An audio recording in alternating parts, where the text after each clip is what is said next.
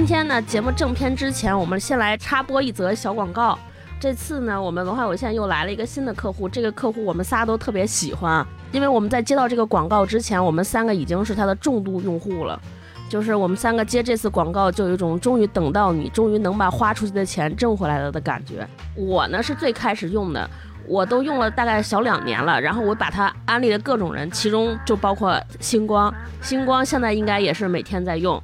大一呢是出去玩的时候会用，所以今天我们接到这个广告特别开心。这不双十一了吗？如果大家不知道该买啥的话啊，建议大家可以听听我们这段小广告。这个产品呢，就是百分之百产自新西兰的维生素补充剂，叫 Athletic Green，网名叫 AJ 小绿粉。它呢是一种全方位营养补充剂啊，它补充啥呢？就它包含了七十五种维生素。涵盖了人体的全部所需，而且这些维生素都提取自纯天然有机的蔬菜瓜果，所以它特别健康。这个刚进入中国市场我就买了，当时他推荐我的三个点打动我了。第一个点呢，就是他们的工艺非常严格，所以它的品质很可靠。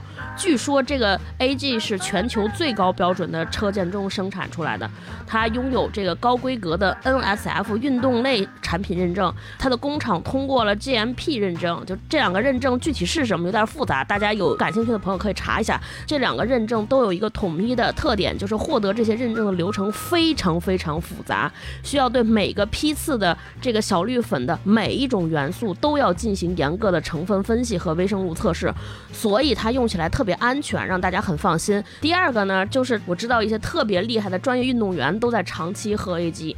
比如说 F 一现在风头正劲的七冠王汉密尔顿，就是这个品牌的投资人之一。然后我们之前大热的那个电影《徒手攀岩》里边，这个原型叫 Alex 霍诺德，也是他的用户，每天喝这个。还有这个英国传奇的铁三运动员蒂姆唐，因为这些无论是开赛车还是攀岩还是搞铁三，都是对这个身体机能要求特别高的项目，所以他们都在喝，我觉得就还挺打动我的。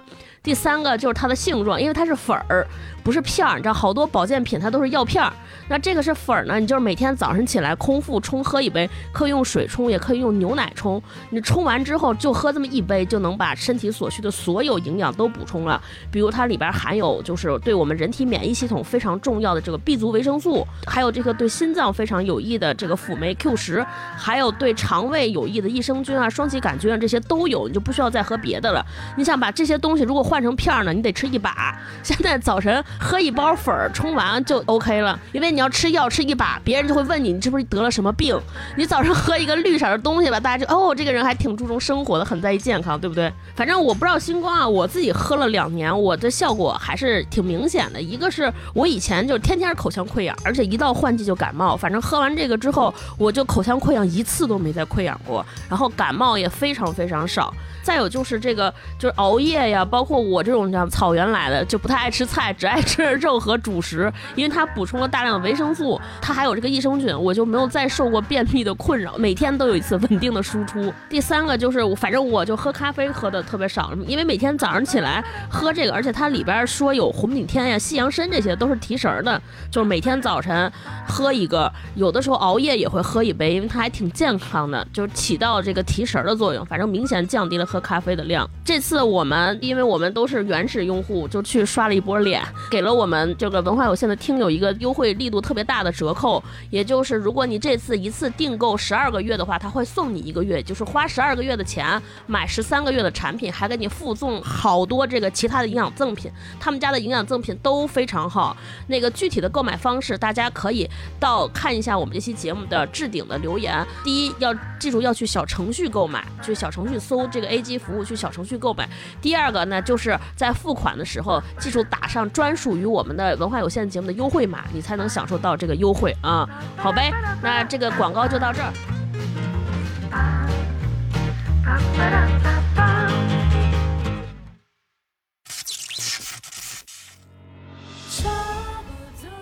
无常往往最平常。有的作者是那种烟花式的写作，他一定要让世界看到自己多光芒万丈。嗯，那有些人，我觉得黄立群是属于像猫一样的写作，就是悄悄看一眼，看一眼，然后他又躲回树丛里了，给我这么一种感觉。很多东西你会发现反转一来，好像前面的那个东西跟后面的截然相反。但你会发现黄立群的文章不是情节上反转了，但是感情这条线一直还在。是不是因为我们对这种效率、对速度的绝对追求导致的？一旦我们开始要求从一个点到另一个点直达的时候，这其中所有的停靠、任何的迷失、所有的随机，都是我们不能容忍的事情了。没有人能拿到那个改变人生密码的钥匙，就除非你算命。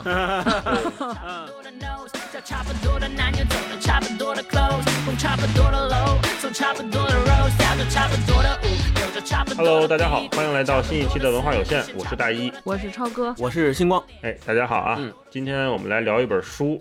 那聊这本书之前呢，我们先做一个简单的快问快答啊。嗯我们做了三个问题，嗯先拷问一下咱们几位啊。第一个，好如果有一天醒来，你发现你自己是一个鬼，你会怎么样？超哥，我会去找那些酷爱看鬼片儿，而且看了还老说不害怕鬼的人，吓他们一跳。星光呢？我会待在图书馆里看那些看书的人怎么看书。哦大老师呢？要是我有一天醒来发现自己是个鬼，我可能想飞一下，这是鬼的，哦纯粹的 fly 啊，飞翔。这是鬼的特性吧？所有鬼应该都会飞。就感觉是嗯好。下一个问题啊，如果有一天醒来，你突然发现自己的名字被刷在了北京的大街小巷，你会怎么样？星光先来。我可能会害怕的躲起来，因为我不知道发生了什么，有可能我被人通缉了，所以满大街都贴着我的名字哈，大家都在找我，我靠，不知道要对我干啥，我肯定躲起来跑了去。嗯，对对，有道理。超哥呢？因为我名字太普通了，就是写我，我肯定就是不知道是写的我的名字，我估计我会给我爸我妈发消息，我说你看，我就说你们给我起一个烂大街的名字吧，你看是不是烂大街了？火，还真是烂大街本人。对，嗯，大一呢？我可能会先上微博搜一搜，搜杨大一怎么了，看看有没有人跟我有同样的困惑。你那个可能已经上热搜了，就是直接热搜哦打开上第一热搜可能就。能看见。后来发现微博上有很多跟你同辈的人都在搜同样的问题。对，有可能。最后一个问题啊，如果有一天醒来，你发现自己人生中最得意的成就是一个梦，你会怎么样？超哥，嗯，我就肯定再会重睡一下，就跟电脑重启一下，我就是再睡一下，再醒一下，确认一下到底是梦，到底哪个是梦。是不是醒错了？对对。对对，星光呢？这个有点像咱们之前聊那期文未来学大会，你到底是选择继续做梦，还是选择回到现实？我跟超哥答案差不多。嗯既然我人生中最得意的成就已然是一场梦了，那就继续让它梦下去吧。嗯但愿长醉不复醒。啊，就回去再睡是吧？对，大一呢？哎，我跟你们俩想的都不一样，我还挺乐观的。我会想说，哎，哦，原来是个梦，那我可以把这事干一遍，感觉是我已经会了，那我就可以再实现一遍我这个最啊得意的成就。嗯，啊我是这么想的明白。明白。那说回正题啊，为什么我们一开头就用这三个看起来有点奇怪的问题打开呢？就是因为这三个问题的背景，其实多多少少都来自于今天我们要谈的这本小说，叫《嗯海边的房间》啊。那这个读过这本书的朋友，可能听我们仨这个问题啊，就会会心一笑，知道我们在聊什么啊。如果还没来得及看这本小说的朋友呢，也不用着急，我们往后聊聊，你就能知道我们为什么问这三个问题了啊。如果你有兴趣，也可以在评论区跟我们聊一聊，说一说，如果你也发现了有这个奇怪的问题，你会怎么回答哈？对，那我们就先请超哥给我们介绍一下《海边的房间》，这是一本什么样的书，讲了个啥？嗯，《海边的房间》也是一本短篇小说集，是台湾作家啊、黄立群老师写的，由十二个故事组成的短篇小说集。这十二个故事都有一个挺统一的特点。我用它其中一个故事里边的一句话来概括，叫“无常往往最平常”，就是他每个事情除了个别故事，就是我们说那个鬼故事之外，觉得是还挺飞的。其他所有的故事，我感觉就像是在写邻里的特别平常琐碎的故事，感觉就是推开门儿，一个邻居家发生的日常。但是你往里走一走，就会发现，哎，别有洞天，而且有的是伴有特别大的反转，还有一些是有特别发人深思的哲理在里边。所以就是一遍，就就是一部特别轻巧的小说集，对，跟我们过去看过的完全不一样。嗯，你们俩什么感觉？嗯，顺着超哥那个说，我觉得就是，如果是说走进了邻居的房间，就是从邻居的房间开始走。从客厅开始走，然后慢慢的走到了卧室，然后发现了很多不为人知的秘密。对，是啊，星光什么感觉？我读这个书的时候就惊了，就尤其是前面 三篇短篇，我读的时候我就觉得，哎，这个因为。所有咱们看电影也好看小说也好，都会不由自主的去猜测下面的情节会是什么走向。但是我读着读着，我就发现它完全超乎我的想象。就它的转折，我知道它肯定接下来是要有转折的，但是我对它转折的那些设想都在我的意料之外。我觉得我怎么能这样呢？就一下，我竟然是这样，就会有经常会有这样的感觉，就觉得它的转折安排的特别好。但是这种惊异的感觉又不是说他为了。强转而转，就是他不是为了说我要吓你一下或我要惊你一下故意来写的，而是你转过去之后，你再回头看，你会发现转的很自然，或者说跟他以之前的那部分是浑然一体的。对，这个是我最大的感觉。没错，没错，是，嗯，就现在我们其实看很多影视作品，包括看文学作品，我们对转折这件事儿呢，或者说反转这个事儿，其实不意外。没错，因为我们。看的故事很多了，太多了，各种各样的作品，最后都几番的反转。嗯，但是我觉得这本书最厉害的就是像星光说的，你知道他要反转。但是你就是猜不到它怎么反转，对，就是他就不往你你想那个方向反，对，就告诉你说，哎，我还真就不这么走那种感觉。所以呢，如果说有朋友还没有看这个书啊，我建议你就听到这就别听了啊，去看那个书，否则会被我们剧透啊，会少了很多阅读的快乐。当然，如果你不担心剧透，你是一个喜欢被剧透的朋友，你也可以跟我们就继续听下去，因为这本书，我觉得它还不单单是。故事反转这么简单，后面其实它隐藏着很多东西，我们可以后面展开再聊啊。嗯，对，就给我感觉是这是一本放不下又放不开的书，就是我们读起来读者放不下，但是能看到所有故事里的人是放不开的状态，他们跟自己的爱是怎么处理，怎么爱伴侣，怎么爱亲人，包括怎么爱宠物。嗯，他们，我觉得黄立群就是在这个都市的环境下写了。写尽了十二个故事，写尽了我们所有人日常会遇遇到的那些情感。嗯，给我一种感觉，就是有些小说我们觉得他写的小，他写的是故事，写情绪。那我们作为读者，就是看情节、人物共鸣这些。包括我们之前看的，我觉得啊，可能《麋鹿园》，或者说之前我们看费雪的书，它有点那种感觉。对。那有些小说写的特别大，我们看时代、看浪潮、看背景，我们看到的是更宽阔的东西。比如说。未来学大会就是一种，然后朱西宁的破晓时分也是一种。对，当然我觉得这里的大小不是好坏之分，而是说一种纯粹个人化的选择啊。但是海边的房间，它给我一个夹在中间的那种 感觉，我觉得它写出了一种，呃，塑造了一种场。那个场它不是我们熟悉的地理上、地域上的那种东北啦，寒风凛冽，或者什么那种南方啊、热带那种感觉，它不是地理范围的，而是一个。观念意识上的疯狂游乐园，嗯，一个他所谓的那个书上也写到城市畸爱者的世界，那个畸是畸形的畸，对对对。对，所以更具体的讲，我总觉得看他的小说就像一个有十二个不同主题的密室逃脱，就永远不知道打开下一扇门之后等你的是什么。对。我觉得这也证明了一点，就是当一个作家变得不可预测的时候。他也就开始变得不可限量了。而且我我读的时候有那种感觉，就是看他的文字好像特别风平浪静，而且又加之是台湾作家。我们想到台湾作家，都觉得是那种家长里短，有着烟火气，然后文就有文艺气息很重。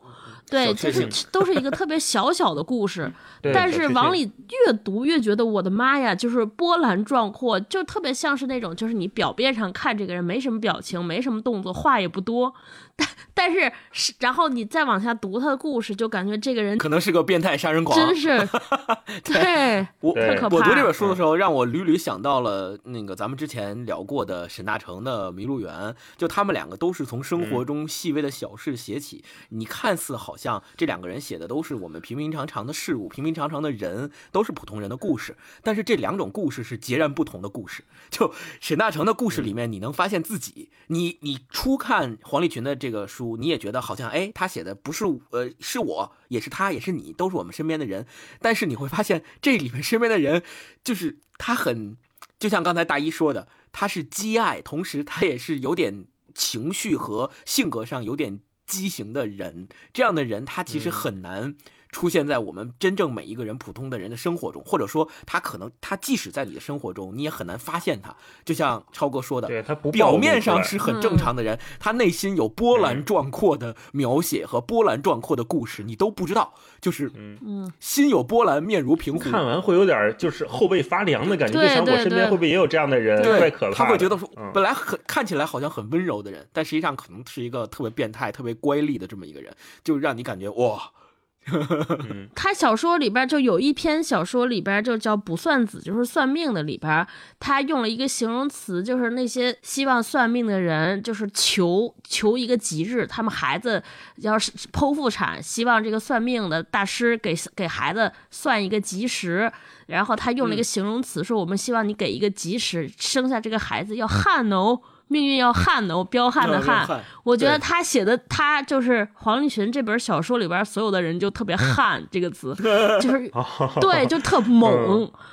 就对，特是有那个是有那个劲儿。对，那我们接下来就来简单介绍一下黄立群这个人啊。我觉得这个人为什么这么特别？他到底是何方神圣？嗯，怎么能写的这么猛的故事？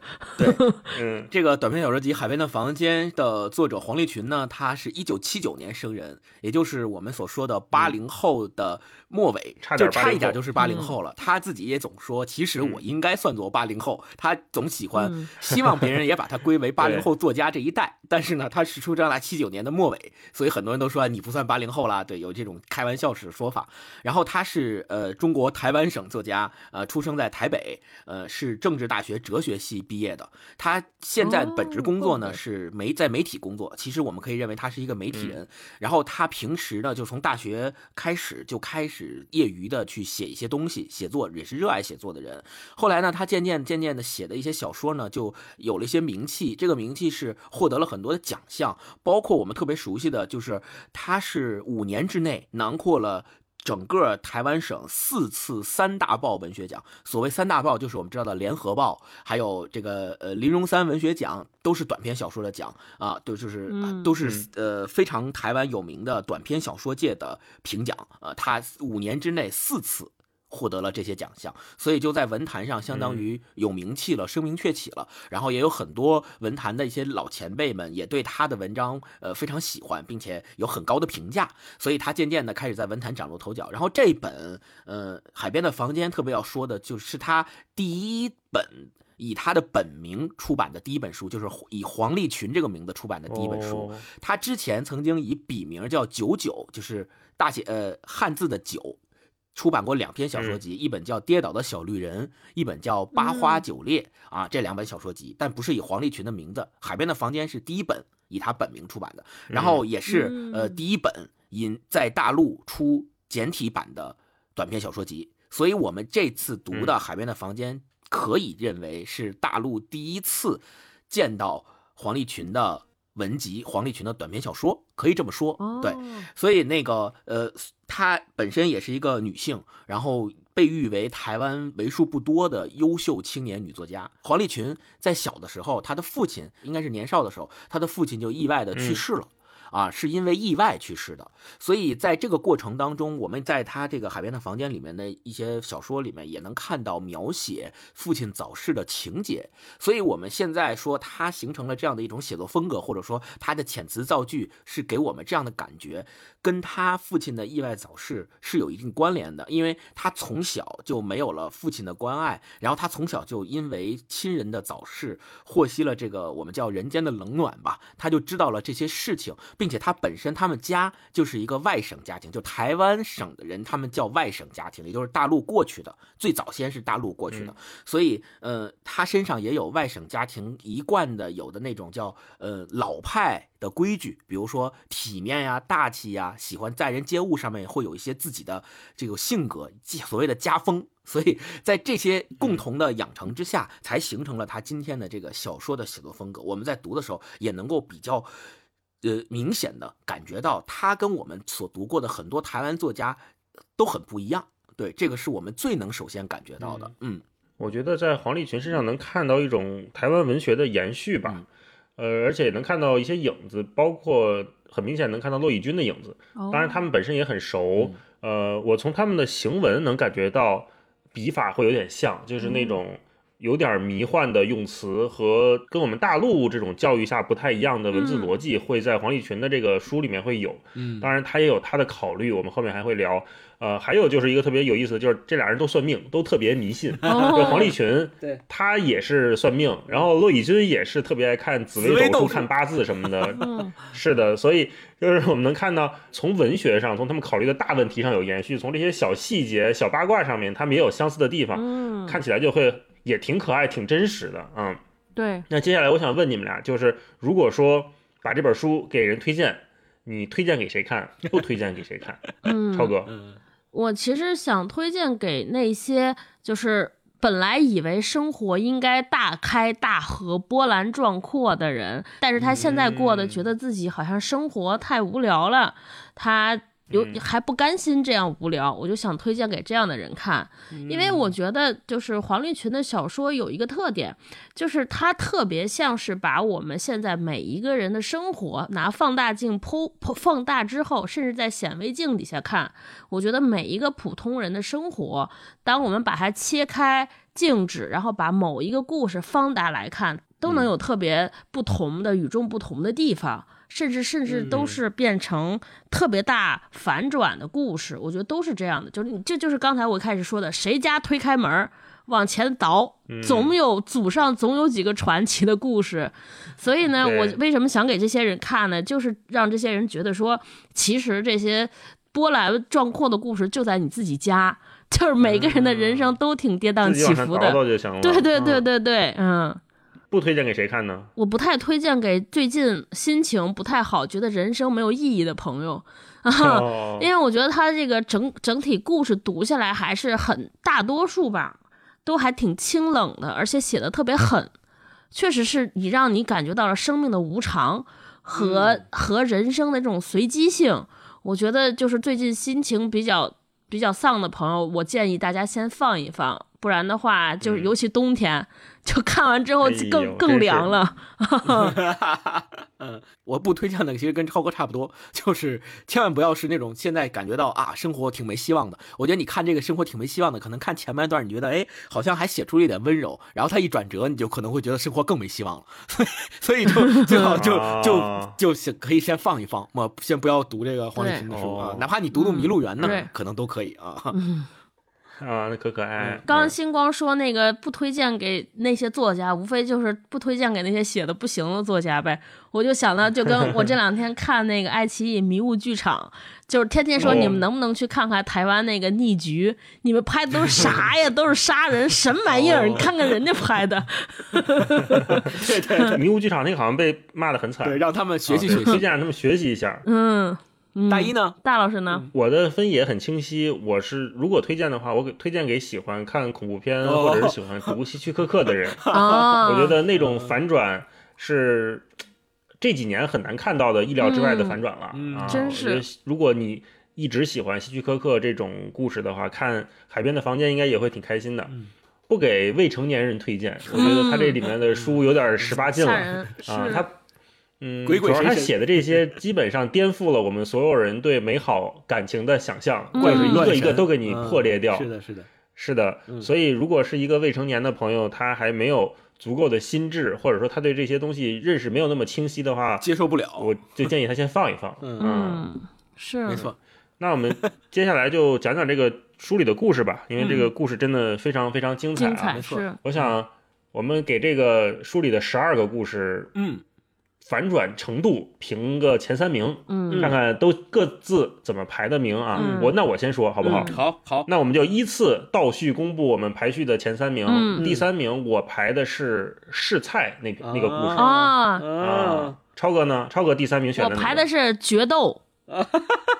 哦嗯，，星光呢？决斗可以，太棒星光呢？我的第三名其实我比较喜欢给卜算子哦啊，，就算命的那个哦故事。卜算子我给的是第二名，这也接近了。超哥，哦，我的第二名是试菜。哦，咱俩这个挨着哦，差不多差不多。嗯，星光的第二名呢？我的第二名是入梦者，哦，嗯，就是他做梦。，哎第一名我估计咱们三个可能选的都一样。海边的房间啊，海边的房间，对对我也是。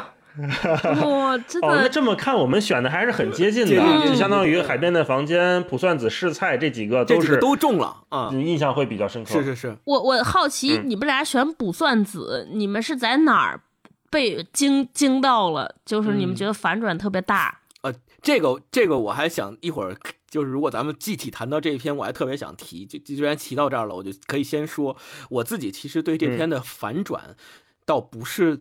就是我倒不是觉得这篇的反转那么的强烈，我是觉得他这一篇的啊感情特别强烈，就是、哦呃或者说感情的反转强烈，不是情节的反转强烈。他哦他给我一哦个感觉，就是我在读这一篇的时候，我的情节顺着他的讲述，一直像流水一样流流流流流流到最后的时候，突然憋住了，啊，憋住了，真的特别准确。那个情节突然一转，转过来之后，然后再加上他最后最后那一段的叙述，我甚至有掉眼泪的冲动。就我读到那一段，我被感动了。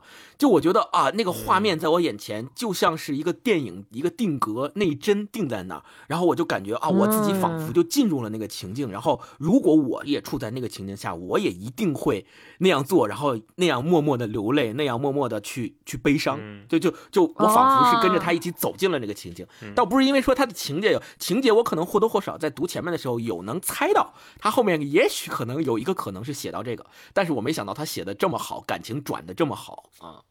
啊，嗯那我就放心了。我以为我是不是哪儿没看懂呢？没有没有没有，就是跟大家补充一下卜算子这个故事吧。如对果还没听的、没看这个书的朋友，可能不知道我们在聊啥。嗯这个故事情节其实蛮简单的，就是男主角我是作为一个长期生病的人，可能是已经命不久矣了。对，应该是得了 HIV。对，得了艾滋病，那这个怎么得的？就就留个伏笔，大家自己看吧，嗯也是一个挺挺蹊跷的事情。嗯然后呢，他就住在家里，跟他的说是叫伯伯，嗯但其其实实是他的生父。对嗯对，其实是他生父，他们在家两个人在相依为命的过日子。伯伯呢，每天就照顾他。伯伯因为会算命，所以他看到过我这个主人公的命盘命理，其实知道未来会怎么样。但是伯伯从来不跟他讲，他对这件事情也一直有点不满，然后又因为自己。呃，很不幸得了这个病，所以也情绪大起大落，也对自己有点愤世嫉俗的感觉。嗯然后故事发展发展发展到最后，当这个男主角觉得我肯定是要提前一步离开人世的时候，嗯。有一天早上起来，在早饭时候，他的这个伯伯，他的生父就突然离开了，嗯，突然离开了人世，就是突意外去就突然去世了嗯，啊！其实就是这么一个说起来比较简单，简单的故事，但是为什么我也给了，就是我选到第二名，甚至我觉得这是其中这个故事里面我最喜欢的一个啊，嗯。就反转我给到第二名，但是整个整本书里我最喜欢这个故事，对就是因我也为觉得是。嗯，这个故事的音乐感或者歌唱性特别强。嗯。稍微再展开聊两句，就是这个《卜算子》里面，它每一段开头的时候，其实都是一个重复，对，对。就像副歌一样，说唱的 hook，对，他们的每一天都是这样开始的：勃起的早，他起的晚，嗯。但不会太晚。嗯。闹钟醒来，冲澡，仔细的刷牙，在镜子里检查自己，看起来没事儿；量体温，看起来没事儿。嗯今天看起来没事儿。嗯我提早餐进家门，固定两碗咸粥，两杯清清的温豆浆，啊，怎么样怎么样，然后给他照顾他什么的，嗯就嗯，是，但是仔细看的时候，你会发现每一天的这个小开头啊，它还是有一点点的不一样。我就在想为什么会这样，后来我就想明白了，我说原来其实我们每个人的生活每天大概率是相似的，对，但是如果你把每一天真正的观察放进去，你真正的你比如你拍个 vlog，你或者拍你记录下来的时候，你会发现其实每一天都有点小变量。对，嗯。这个小变量可能是你今天穿的这双袜子不一样，你可能走到这个站不一样，你可能今天遇到了一个红色的嗯共享单车，你可能今天是打车，你可能遇到一个蓝色的共享单车，你今天擦肩而过的人以前是他，可能今天不是他，反正就是总有小变量在你的生活里发现，但是那种重复和那种。对希望的一点点的磨灭，是在这个故事里体现的特别特别好。嗯啊，这是我我喜欢这个故事的一个原因啊。嗯嗯，嗯，对，说到这个，咱们就分别再说一说自己在这本书里面最喜欢的故事吧。刚才大一说了，对他最喜欢《卜算子》这一篇嗯。超哥呢，你最喜欢哪一篇？也是这篇吗？对，就是不分上下。我其实喜欢两篇，喜欢程度完全不分上下，就是同样喜欢。一个是卜算子，还有一个是试菜。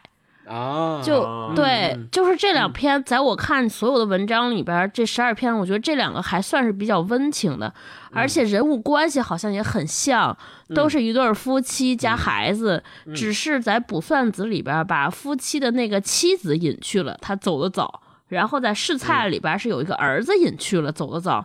我觉得人物结构和关系很像，呃，然后情感也还很像，同时都是那种。呃，怎么说呢？就是，呃，凉就很很冷的故事，但是当中透出些许小温暖，所以我很喜欢，然后也特别有节奏感。那个不知道为什么，我就是看这个小说里边儿，看这个整个小说集，我老想到那个谁。热狗的说唱就特别 rap，待会儿分享片段的时候，我给你分享吧，我给大家表演一下，真的特别像。你看刚才大老师说，就是他每段开始那个就是 hook，就就是每次都唱一遍，你知道吗？副歌每次都来一遍。哼 超哥，你给大家讲讲那个试菜的故事是个啥？要是没听的朋友，可能也不知道。对，试菜的故事也特别简单，就是呃一个家庭，呃他一开始出场，我觉得这故事设计特别巧妙，就是一个妈妈有一天突发奇想，他带着他爸爸说这样吧，那个我们的孩子年龄都差不多大了，呃已到已近婚龄，然后呢我们要去试找一个菜馆儿都试一试，看看哪个菜的哪个馆子的饭做得好，这样呢以后孩子结婚的时候可以来这儿办酒席。这就是他们就每天去试菜，然后只有她和她老公两个人，每次去点一桌子菜，然后点了也吃不了，她老公想阻止的也阻止不了，反正每天都去各个地方去试菜，而她妻子。本身以前是个营养师，每天吃的都非常克制，非常养生。就大家可以想象，一个人本身他每天就是吃吃吃草的，每天吃沙拉，然后突然间有一天开始天天带着大家去大鱼大肉，对，很反常。就当时看试菜的时候，我以为啊，这个故事会走向一个就是父母逼婚，就说这老大年龄不小了，该结婚了，用这种试菜的方式逼迫儿子开始结婚，婚丧嫁娶。看到后来会发现，哎，完全不是，他们家其实发生了一个悲哀的故事，而这个试菜其实是他母亲生病疾病的一个对。生发。啊、就我觉得这对对精神疾病的一个写照，或者是一个标志，所以看的人还挺唏嘘的。但是我为什么觉得这是个温暖的故事呢？就是这个丈夫的角色让我觉得特别好，他可能在哦旁边默默目睹了一切，但是他愿意陪着妻子，哦没错没错啊、一次次去尝试，而且。就是他也不厌烦，他也不厌倦，直到最后是他们家的小儿子回来，发现了他母亲不正常，那处理的结尾也特别温暖，很人性。他就说：“哎，妈妈，我可以答应你这些这些，那我们一起去看医生好不好？”就结尾了哦，我就觉得可能是之前看那些激烈的狠故事看多了，啊然后突然来了这些温馨的故事，哎，我就觉得特别好。嗯，戴老师，哎，超哥说这个，我想起来，如果大家还没有看试菜那个故事，你可以想象张艺谋拍那个电影《陆犯焉识》那感觉。对这个爸爸知道这个妈妈她已经这个病可能很难治好了，或者说已经没有什么太多的希望能像以前那样生活了。但是另外一个人，这个妈妈又在她自己的那个梦境里面，处于一个还比较美好或者是很有希望的状态的时候，这个清醒的人是不是要帮着这个病人继续做梦？这个清醒的人，我们日常中往往都是说，那你这个这个人你你有病啊，你要治啊，嗯 你不能这样啊，你跟我们不一样啊。嗯但是你看到最后，很多时候这种把陪伴放在时间维度里拉的足够长的时候，我们的选择往往是不一样的。没错可，能我就是推着轮椅推着你，每天到火车站，下大雨也好，怎么样也好，我陪着你去等一个梦里面永远不会出现永远不会出现的人。嗯嗯。嗯，就讲到这儿，我就觉得这个故事写的话，真的是很感人嗯啊。，是是是。说到这个故事，我想补充一下超哥跟大一刚才说的，就是你会发现你在跟着他的叙述从头到尾读这个故事的时候，你觉得中间是有一个反转，就是你到最后终于发现，哦，他妈妈和他爸爸一起试菜的时候，原来他妈妈一直心心念念的给他大儿子结婚去试的这个菜。这个目的本身是他妈妈的臆想，因为他的大儿子已经不幸去世了，他妈妈一直心里面还嗯牵挂着他，对所以他觉得他的大儿子还活着，还想着给他大儿子找媳妇儿结婚的事儿，所以两个人才去做这个事儿。但是你再转念一想，这个转折的背后是什么？这个转折的背后是父亲，也就是这个文章中的我，他是一个正常人，他陪着那个嗯精神已经不正常的嗯妈妈去做这个事儿，做了很久。并且他自己叙述的过程也会让你觉得，那他在文章中叙述的，他是也是表达不不理解为什么要这么做，并并且他他的叙述在这反转之前，也从来一丝一毫没有透露出说我的我们的大儿子其实已经不在了。你一直以为其实这个大儿子是真实存在的、活生生的一个人，但你直到那个嗯反转，你才发现原来是妈妈的臆想。这个时候你再去想爸爸呢？爸爸是一个正常人啊，爸爸不应该跟他妈妈一样有这样的臆想。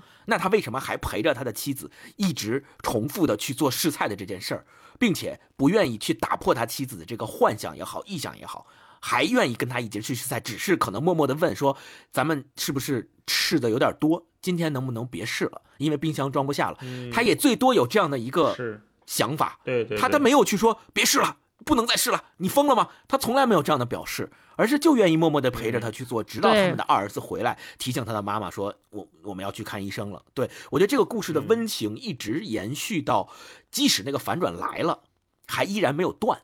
这个是这个是非常棒的一个感觉，哎是。就是很多东西你会发现反转一来，好像前面的那个东西跟后面都截然相反，就是前面是后就是后面就是非，前面是嗯。非，后面就是是。但你会发现黄立群的文章不是，你他反情节上反转了，但是感情这条线一直还在，一直是温情，就就特别好啊。嗯差不多。就说到试菜，我想再说一下那个卜算子。卜算子这个故事我看了三遍，就是我一直在看。我觉得这个卜算子对我来说反转最大的是在哪儿呢？就是我一直想说，因为他这个描写的父亲是个算命的，而且那么多人叫命理师，而且那么多人花重金让他父亲看事儿。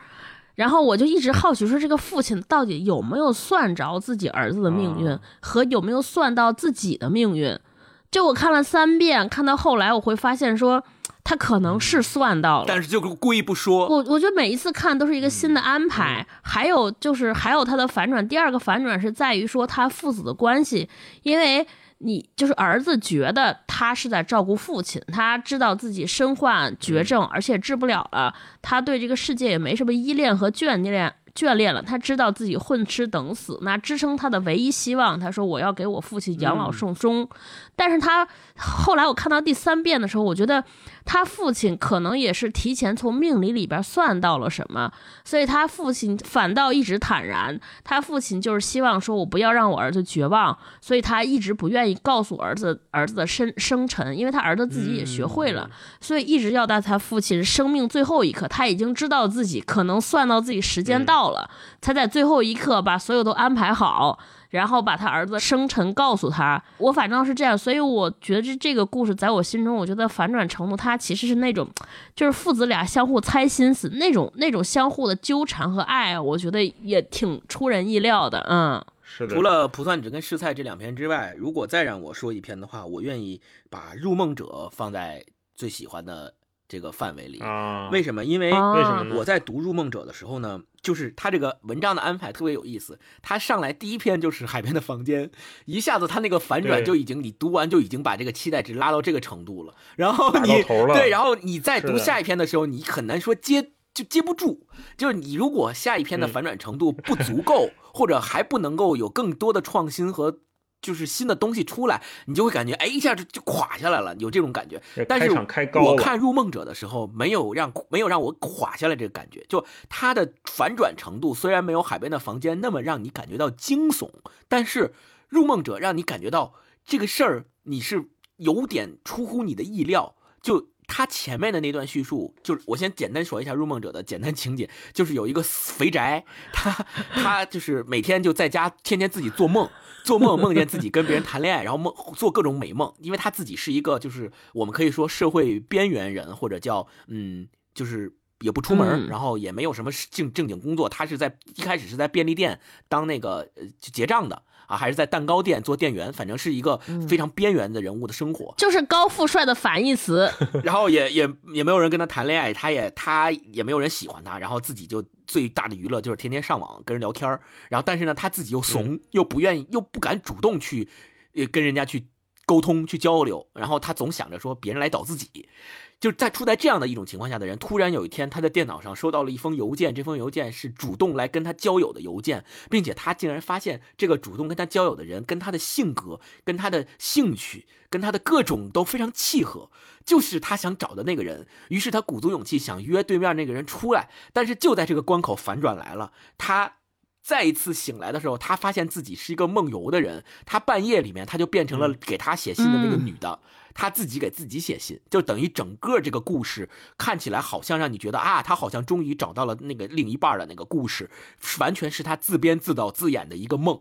所以梦中梦可以这么说。嗯，所以整个这个反转之下，让我觉得哇，他能够想到说，就是如果我是黄立群的话，我一定前面写完之后，我就觉得自己给自己挖了一个大坑，这个大坑很难填上。就你用什么方式你能填上？是说你虚构一个人，这个人是是外国人，然后这俩人永远不可能见面，还是怎么？就我嗯无论如何我也想不到他能能用一个自己做梦、自己梦游、自己给自己写信的方式，把这个坑填的这么的好，这么的完美啊！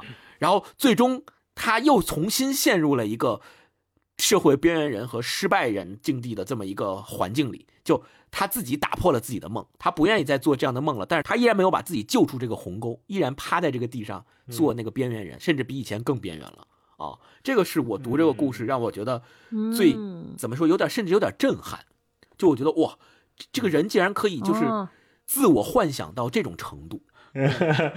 醒来之后发现自己人生的成就是个梦。对对对对对，嗯这个故事我有一块儿我想跟你们探讨的，就是既然说到了，就是那个主人公他不是谈了恋爱之后，他以为谈了恋爱之后，他开始身体起了变化，对对对，他就觉得自己变帅了，然后别人都在看他，好像越来越出挑了或者怎么样的。你们觉得那一段是真实发生的，还是说也是他的幻想？我在第一次读的时候，我在想说，是不是这个爱情有某种魔力，呃，让他比如说让他气质更好了，更自信了，对吧？然后自己嗯捯饬捯饬，然后也开始比如健身啊或者什么的，让自己变成一个更更挺拔的人了。啊，然后那些来便利店里买东西的小姑娘都会窃窃私语议论他、啊谈论他变帅什么的了。对，然后我对在第二次看的时候，我在想说，这一段会不会是一个，也是他幻想出来的梦？就是他其实没有变化，嗯那些小姑娘窃窃私语，在谈论他的时候，其实在嘲笑他，他只不过是在把原来那些嘲笑的话再一次翻译成了自己内心的那种，就觉得哎，他们是不是喜欢我呀？这样的，对，你们觉得是哪一种？我我我跟嗯大一的想法是一样的。呃，最开始的时候，我觉得爱情使人变美嘛，我觉得可能会真的有一些物质上的改变。哦，但我后来发现，嗯其实不是，因为整个这个故事都是他自编自导自演的，完全沉浸在他自己的幻想里。那他很有可能是以嗯两种人格在去想这件事儿，就是可能白天的时候他是那个嗯。男的，然后他用这个男人的人格去想跟他对话的女的是多么多么好看，多么多么跟他相近，兴趣爱好多么多么一致，嗯。他多么想见这个女的。然后等到换一个场景的时候，他又变成了那个女性的人格，这个女生就会觉得说啊，我跟我通信的这个男生是多么多么帅，跟我多么多么契合，所以他在这个半梦半醒之间，就把自己跟本就叫什么，就是这两个人格互相切换的时候就模糊了。模糊到他好像觉得，在一个人格看来，另一个人格越来越好，另一个人格又看另外一个人格越来，就不断的模糊，不断的模糊。后来就在心理上有了这种感觉，但实际上实质上没有任何变化啊。我我我愿意倾向于这种解释。嗯嗯。超哥呢？哦，我我跟你们俩还稍微有点点不一样，就是我我读这个故事的时候，我觉得还挺灰暗的，就是男主人心中他一直认为自己呃找不着对象的原因是自己社会地位不行，又难看，什么也不行，所以他一直很自卑。然后呢，他觉得恋爱了，他可能以为发生了奇迹，结果他其实内心当中还是笃信。这个嗯之所以他会恋爱，是因为不是因为奇迹发生了，就是因为他变好看了、变帅了、变变变怎么样了，所以才会有人爱他。我觉得这个这个这个设定，就他内心的这个机制是在的，所以我只能知道他。我读的时候觉得他就是人格分裂，就可能太想爱了，太想改变了，所以分裂出来一个其他的人格。但他底层的逻辑和价值观是不变，他觉得只有那样的人才配得到爱情，才配有人爱。他现在的自己不配有人爱啊。嗯，是，嗯，好，那我们这个故事就先聊到这儿啊。我们都很有默契的，没有聊海边的房间，也是因为这个故事非常好，是吧？对，我们把它这个，如果还没有看的朋友，就放到最后吧。啊，我们最后再说这个事儿。嗯，太吓人了。我们进行常规的片段分享，我们来读一读我们喜欢的片段吧。好，嗯，嗯，好，那还是超哥开先开始吧，好不好？对我先读那个试菜里边特别像 rap，好好好，真的特别像 rap。show time，我先给大家用正常的方式读一下，大家感受一下。就是他说，七忽然对试菜这件事感兴趣起来，大概是两人吃过几次喜酒的缘故，那都是十分十分的日常事儿。除了当时上了多少礼金之外，其余他根本记不得了。这样的年纪，这样的中产夫妻，谁没有几个三亲四戚的孩子谈婚论嫁呢？但也或许正是因为那些宴会实在没有什么不同的缘故，都是那些跟别人也没什么不同的什么，最去挑人心里的一条筋。同样做阔绰帽的套餐或大碟的菜，做阔绰帽的主婚贤达，做阔绰帽的攒灯舞台，红芝芝岳母，金闪闪婆家，做阔绰帽的新娘都穿租来的白婚纱，那些婚纱扮过胖新娘、瘦新娘，收一尺放两寸，比谁的徒劳都疲劳，还是得做阔绰帽。又得做阔绰帽的，一顿饭换三五套不同的花彩礼服，就这个过程有没有像那个我差不多的人生，就是差不多的梦？差不多的先生是吧？尤其这个啊，我看看哪个，就是那个阔绰帽，对对，就是重复了好几遍。来来来，同样做阔绰帽的套餐或大碟子菜，做阔绰帽的主婚贤达，做阔绰帽的舞台，红芝芝岳母，金闪闪婆家，做阔绰帽的新娘都穿租来的白婚纱。你看这还单压，金闪闪的婆家都穿租来的白婚纱，很像吗？太棒了，太棒了，包我包我。这个太有意思太了，棒了！可以可以可以。来，星光来一袋，嗯来，呃，那我就来那个卜算子。刚才说到这篇文章，让我甚至在最后读出了一些感动，甚至想流眼泪的环情节吧。就是最后他、呃那天突很突然，他觉得那一天没有什么问题，他说他就照常出门了。结果没想到他回来的时候，就发现他的伯，也就是他的亲生父亲，就默默的自己在家中去世了。这一段，然后他是这么写的，他说第就是第一小段啊是，呃。出生时，伯已经失去他一次，还好，最后不必再送走这个独生子。他今天好欢喜，成为一个无父无母的孩子啊！读到这一段的时候，我心里就有点咯噔了，嗯就是就心里就咯噔一下，就觉得说哇，这个观察非常的好，一下就写到我的心里。无父无母的孩子竟然欢喜今天能够成为一个无父无母的孩子，就是因为欢喜，欢喜在哪里？哪一点？就是不用白发人送黑发人。而是黑发人送白发人，所以他为此而欢喜，自己成为了一个父母。就这点先咯噔了一下，然后最后他写到说，他跪在那里，不是为了要跪或该跪，而是因为腿没有力气。桌上的早餐被他掀翻在地，汤水温热未冷，痒痒浸泡双脚。他心想，命运对他一家总算手下留情。他想叫一声爸，可是一辈子二三十年没有叫过。口齿不听使唤，他轻轻抱住博的膝盖，博的膝盖轻轻偏过一旁。现在的他终于不担心眼泪沾到博的身体。哇！就读到这段的时候，我就感觉特别感动，就想流眼泪，嗯因为尤其是那段说他想叫一声爸，可是一辈子二三十年没有叫过，口齿不听使唤。你想想，这两个人，直到两个人走到、其中一个人走到生命的尽头，他们两个之间都没有互相说。叫一声父亲或者叫一声爸爸，我觉得这个可能是，就是他的亲生父亲在临死之前最遗憾的事情。但是他爸爸又是一个算命的人，就他可能这些他早就已经算出来了，但他什么也没说，他也没有给他留下只言片语，然后就这么走了，留他一个人在那儿。那你说对于他来说，他能做的是什么？只能是就自己一个人承受这些所有的悲伤，承受他的亲生父亲、亲生母亲离开这个人世，徒留他一个人在这个人世间，然后他能做的就是抱住眼前的这个亲生父亲，他叫爸他也听不见了，只能抱住他默默的流泪。我觉得这个场景哇，真的是让我觉得特别的感动，就 就是就是有一种想要流泪的感觉。嗯。对我分享这一段，嗯嗯。嗯，大一呢，嗯。嗯，大老师来一段。嗯，我分享一个轻松一点的吧，这个都有点沉重。嗯。我分享这个鬼的鬼故事这一个啊，嗯。这也是为什么我们哦，前面有，那个问题，就是一个从鬼的视角来讲了一个他的鬼的日常观察啊。啊，对这个鬼，这个特别生气 这，个鬼在面 看在一的，个 做面的面店里面啊，说他说，例如中午他背对着食客们，垂手吊挂在面店墙角高悬的脏脏的电视机下，嗯。一面看重播灵异的综艺节目，一面观察上班族吃饭时的食道扩张，忽然发现这一切知觉在物理上完全不可能，但也就是这样而已。荧幕里的故事凄厉，戏剧化的大能与怪异，无首尾的肉球，支离的脸，不存在的月台与列车，他跟人家相比简直开玩笑。心里一羡慕，双腿就像赶苍蝇一样半空兜转。也知道羡慕再多一点就会变成哀怨，警觉到这堕落的可能性，他伸手扶住电视荧幕，阻止自己摇晃。这一段给我看乐了，就是这个鬼发现，哎呀，别的鬼怎么那么牛啊，我这不太行啊，自己有点小失落啊。而且他这中间有一段，呃，有一句说不存在的月台与列车，这个其实是一个非常非常著名的都市传说，叫如月车站。啊，嗯，我靠，我们现在录录节目都是十二点。我要变成鬼，就是来大大老师这种吓这种人，因为不存在鬼，你们才这么肆无忌惮讲鬼故事。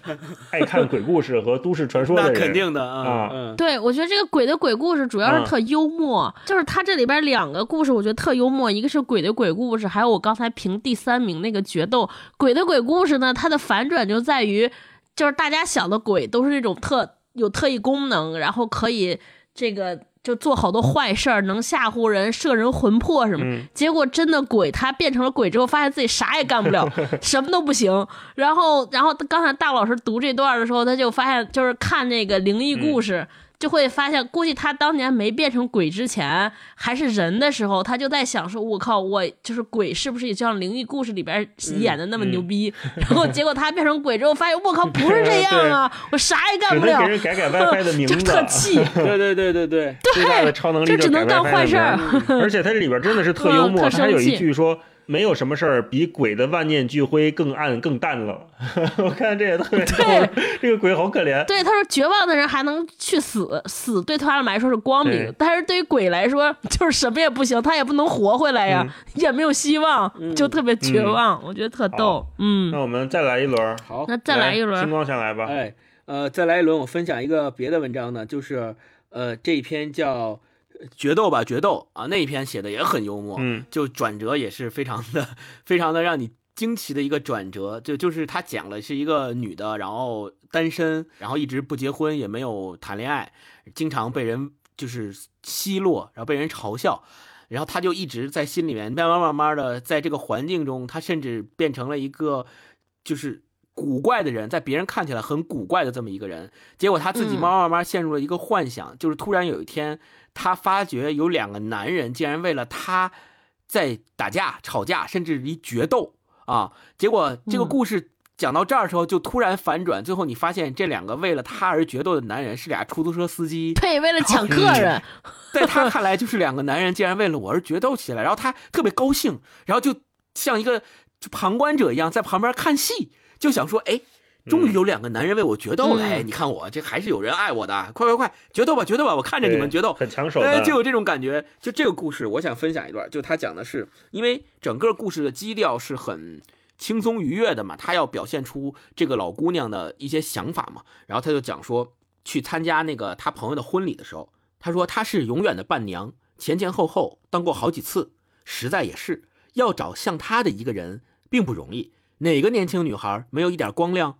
只有她，不管穿白缎子礼服或者旗袍，都没有人留心。不，其实最让周雪不满的是新娘们，真正漂亮的也就无所谓了。可惜漂亮的不需要她，需要她的无非以丑治丑。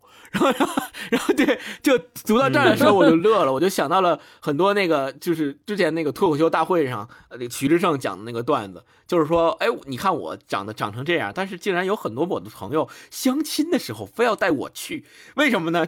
起到的效果就是让别人，就是让对方那个女生说，只要不是他，谁都行，就是以丑制丑。对，所以我就觉得，哎，这个读到这儿的时候，就一下就笑起来，就觉得说，哎，这个写的还真是非常的有生活啊。嗯嗯，超哥是我来一段这个吧，叫当一个坐着的人。我先给大家简单讲一下这个故事，这个故事也挺有意思，就是一个刚刚毕业的女大学生，她其实是一直他们家庭挺困难的，就指望着她读了大学之后资就是反哺家庭，但是她爸呢。一直是这种酒店大堂里边的，应该是礼仪就给人开门的那个人。然后他爸呢，就是所谓叫底层劳动人民嘛，然后就一直给他普及一个道理，说你要当一个坐着的人，坐着的人比站着的人高。这个高应该我理解就是社会地位吧。然后这个女孩呢。就是一直希望能成为这个所谓叫脑力劳动者，成为一个坐着的人，然后去一个公司实习，然后这个去公司实习之后，就应该是当类似于 CEO 助理的这种职位。他为了争夺这个职位呢，耍了一些小手段。就是他他讲了一个悲惨的故事博同情。这个悲惨的故事就讲说他这个子宫被切了，嗯，那个博得同情，赢得了一个职位。当他在入职的前一天特欣喜，觉得第二天就能拿到这个 offer 了，就露馅儿了。对，露馅儿就是他突然间来大姨妈了，就就是这个故事还挺逗的。对，我觉得它里边有一个这个小女孩的思考，因为这个故事的女主人公呢，她其实描写的是那种她心中有很多怨恨，她甚至有点用我们现在话说有点仇富。对。所以呢，这是他的一个观察。他说，所有的大都来自小的积累，然而最终那大的真正规模又往往在小中具现。例如，爱情想起来是很大的，是天崩地裂，但它终于冲决的破口，小的任何仪器不可能找到。例如，富裕看起来是很大的，是汪洋大海，但它所充满的位置是满到溢出去的碎浪的水雾。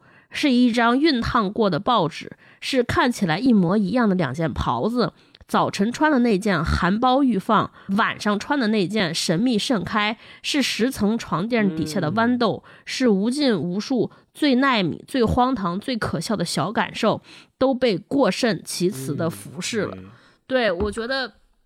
这段写的特别好，就是他在写这个小这个小孩眼中这些富人的世界是什么样的。尤其那句叫“最耐米、最荒唐的、最小可爱、最可笑的小感受，都被胜过其词的服饰了。”他他就是其实用我们现在话说，就是这有钱人的 矫情，就是通过这些矫情的事情来显摆自己有钱。对，这我觉得这是他整个的心路历程，但是这段其实写的还挺有哲理的，就是很多大事儿都是在小的地方来体现。嗯，那我来一段后面后面一个故事啊，叫一零二三。嗯，就是一零二三这个故事呢也很神奇，就是有一天这个城市里早上睡起来发现这个城市都写了你的名字。这个一零二三就是出现在城市街头巷尾的四个数字。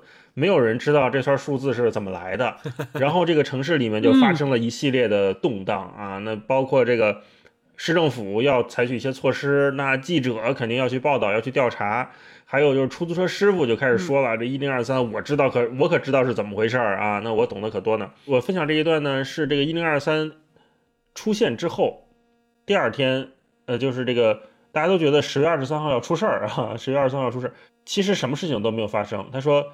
一零二三不曾一夕之间冒出来，倒是一夕之间退场了。嗯，为了降低整起事件对市民的心理冲击，市政府铁腕出动军团弟兄，花了整个下半日入城清洗、涂抹、打磨。不明就里的观光客很可能以为这个城市正在发生某种怪异的政变，弄出许多坑坑巴巴的补丁，有些确实了无痕迹，有些反而更显眼。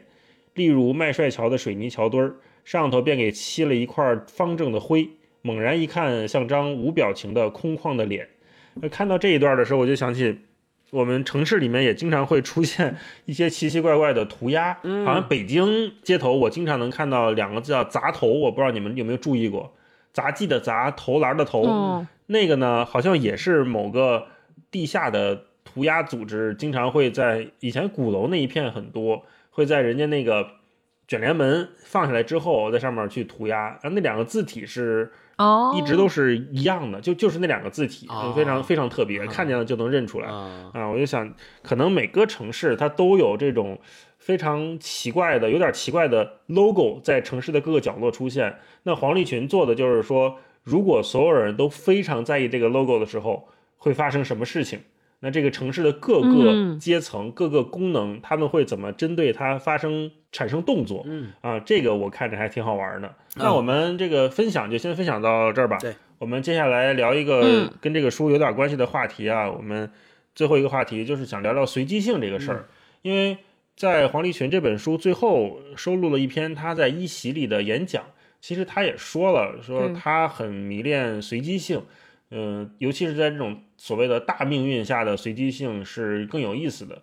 所以我也想听听你们对这个概念的看法。我先说说我的想法啊，我觉得就是就随机性对于我们这个循规蹈矩的时代，一方面是迷人的，另一方面又非常残酷。因为像我们都说嘛，现在我们的生活、社畜什么的千篇一律，上班下班，城市越来越像，大家追求的东西也越来越像，包括我们出去玩儿是吧？你看到这儿的推荐，去这儿打卡，要不然去那儿那个人的推荐，买这个买那个。前两天还有一个新闻说小红书嘛，永远不要相信小红书上的摄影师。一方面我们特别 就有点嘲笑式的对在小红书上那些博主说他们人均摄影师，嗯但是另一方面我们又很难摆脱这种怎么讲洪流一般的路径嗯或者吸引力，裹挟着我们都参与到这个呃盛世里面哈、所以我在想，为什么我们作为现代人很难接受这种随机性，或者说随机的事儿在我们的生活里面越来越少了？嗯是不是因为我们对这种效率、对速度的绝对追求导致的？嗯就一旦我们开始要求从一个点到另一个点直达的时候，这其中所有的停靠、任何的迷失、所有的随机，都是我们不能容忍的事情。嗯对，然后我也在想说，那这个随机和意外是不是有什么区别？黄立群笔下的这种随机性和我们所说的那种大意外，或者说黑天鹅，还是两码事儿。嗯，就是不是说突然金融危机了，什么突然全球封锁了，他写的不是这种意外，而是说这个故事他要是不讲这件事儿，就没人知道。他写的故事，即便发生了，写出来了。很快就会被忘掉，就像刚才说一零二三那几个字一样，很快就会被擦掉。对所，以我觉得有的人，有的作者是那种烟花式的写作，就是他一定要让世界看到自己多光芒万丈，希望大家都记住他。嗯那有些人，我觉得黄立群是属于像猫一样的写作，就是悄悄看一眼，看一眼，然后他又躲回树丛里了，嗯给我这么一种感觉，就是他写出来的是那种专属于城市的隐秘感。也是这种城市生活给我们塑造的一种潜意识，我觉得他把这种潜意识在他的书里面写了出来，特别的美妙。嗯你们对这个随机是怎么看的呢？我自己觉得随机这个事情，就像我刚才在文章，就是咱们节目开始说的，我觉得他的所有的故事其实都是一个故事，叫做无常往往最平常。这就是大老师刚才说黄立，就是黄立群笔下的偶然和其他的就是突发性事件有什么不同，黑天鹅事件有什么不同？我觉得其实是光看角度的问题。从个人命运来看，如果站在一个上帝视角来看。我们会知道，哦，这件事情，比如说疫情这个事情，可能是人类历史上的一个转折。但是，当你是一个普通人来说，我们面对这个事情的时候，可能就是一个人生病了。我觉得这个随机和平常怎么看就是这样。站在一个普通人角度，就是一个平常的一天；但是站在其他的角度，就觉得我操，这是一个影响世界，甚至影响人一生 命运的一个转折性的一天。嗯，所以我觉得黄立群给了我们一个特别好的角度，也是他在一席里边说的，说我们说什么活在当下，这个就是特显得特隆重不重要。但是其实我觉得应该换个角度看，就是那些所谓叫所谓大事儿，也跟每天吃饭喝水一样，就很小。这就回到我们两周年的时候，很多朋友问说：“哎，这是我站在人生的这个转折转折路口，我到底是该选择这样还是该选择那样？”我觉得就是随机性就告诉我们，真的就是人生就是无可预料。你觉得这个事情很重要，可能会影响你的一生，但你根本不知道，就是真正影响你人生来的那一刻，也许已经过去了。嗯也许你已经错过了 啊，也许就是在今天，你根本不知道，所以大家就是没有人能拿到那个改变人生密码的钥匙，就除非你算命。嗯对，还有一点就是我我我有一段，我觉得就是黄立群特别典型的呃描写，他就是我们之前不是还想讲讲说他会有好多视觉性的描写。我觉得他为什么把语言或者一个东西写的那么样有视觉感？我觉得就是任何东西你把它慢放放大。它有颗粒度，它都是有迎来过往的。比如他在这个呃，他在试菜里边写一盒菜，他写一盒菜的时候，如果我们站在远处看，它就是冰箱里的一颗菜。但是黄立群写的时候，他就觉得说，他写到说这些丰饶可遇的动植物们当时都死了，被移动到车辆与香笼、大盘、小盘、中盘皆是十四，许多食指、刀针，许多爆裂的翻炒与沸烫。就你就看它这盒菜。它已经是死去的菜了。它其实过去是活的植物动物，又经历了那么多人，经历过厨子下过烟，然后各种调教，它也是有丰富的一生。所以我是这么看随机性，就随机性这个事情怎么说呢？就它就是看世界的一个角度吧。嗯。星光呢？我觉得随机性，我是从两个方面理解的。刚才大一跟超哥都说到了，黄立群在这本书的最后也附了他在一席上面的演讲的全文。除了这个之外，我们还可以对照这本书最开头的那个他自己的序，叫《在朝间带》。这个序里面，他一开始的时候就写，他说，大学最后两年刚出社会的时候。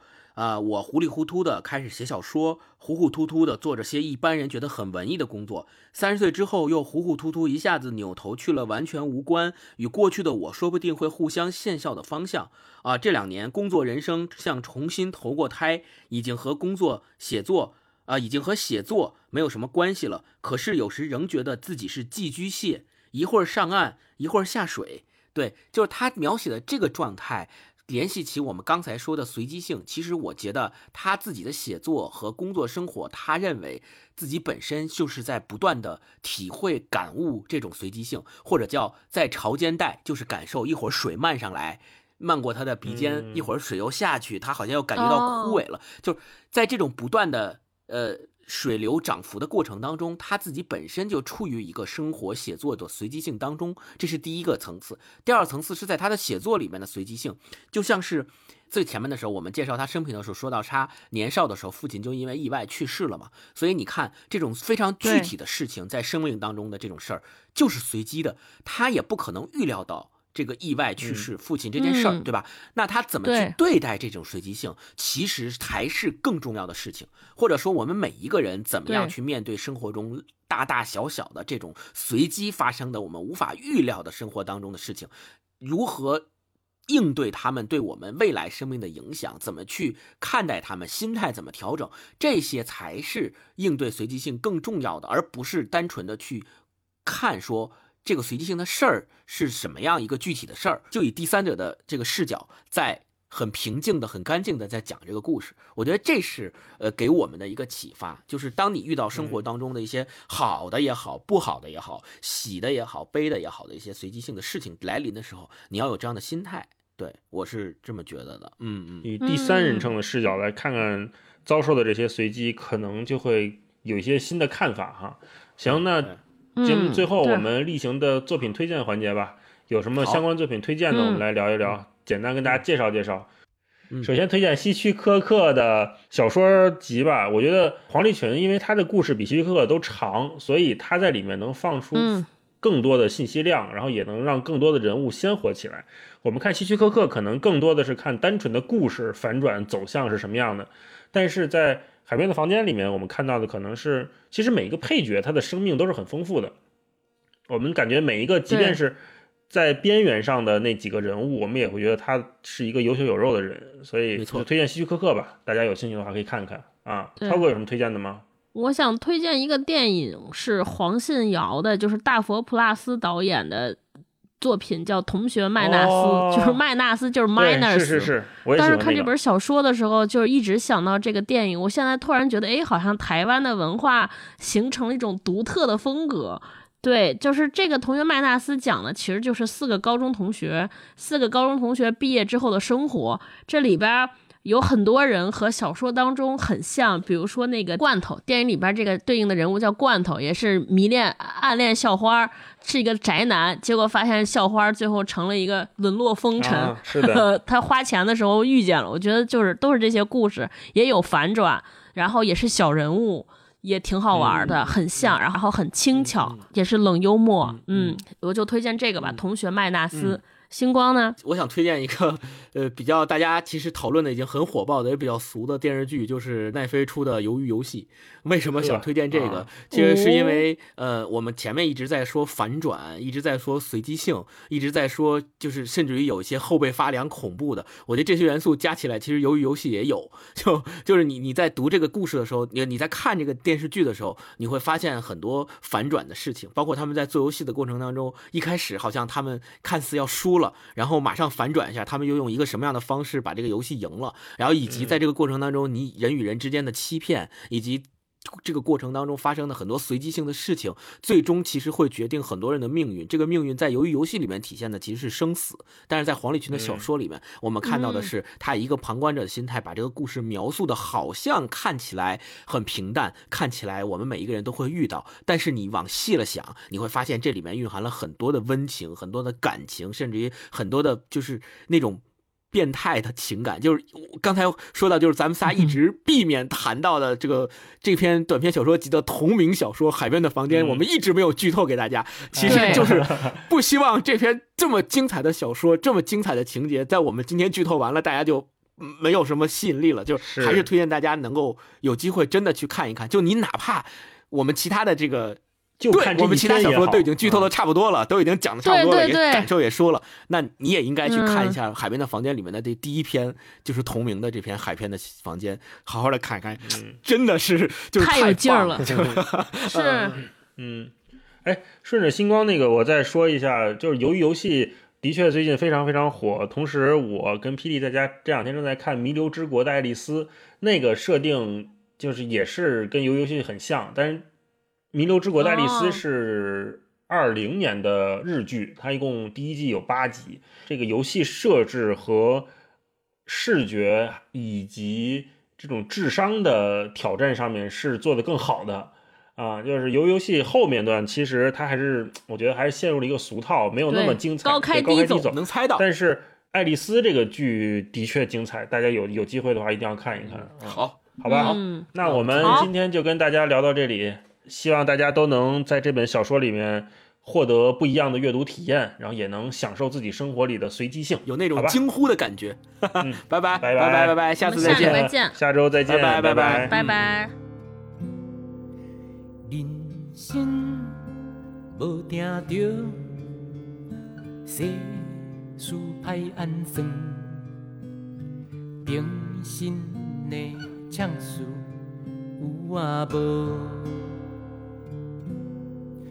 路途百里命，随人好野山，高力的北有啊无？有地有天有星有日月有破厝有田路。有草啊花，有肉，有鱼，有片，有籽，有一生情义，有知己，如梦幻，如泡。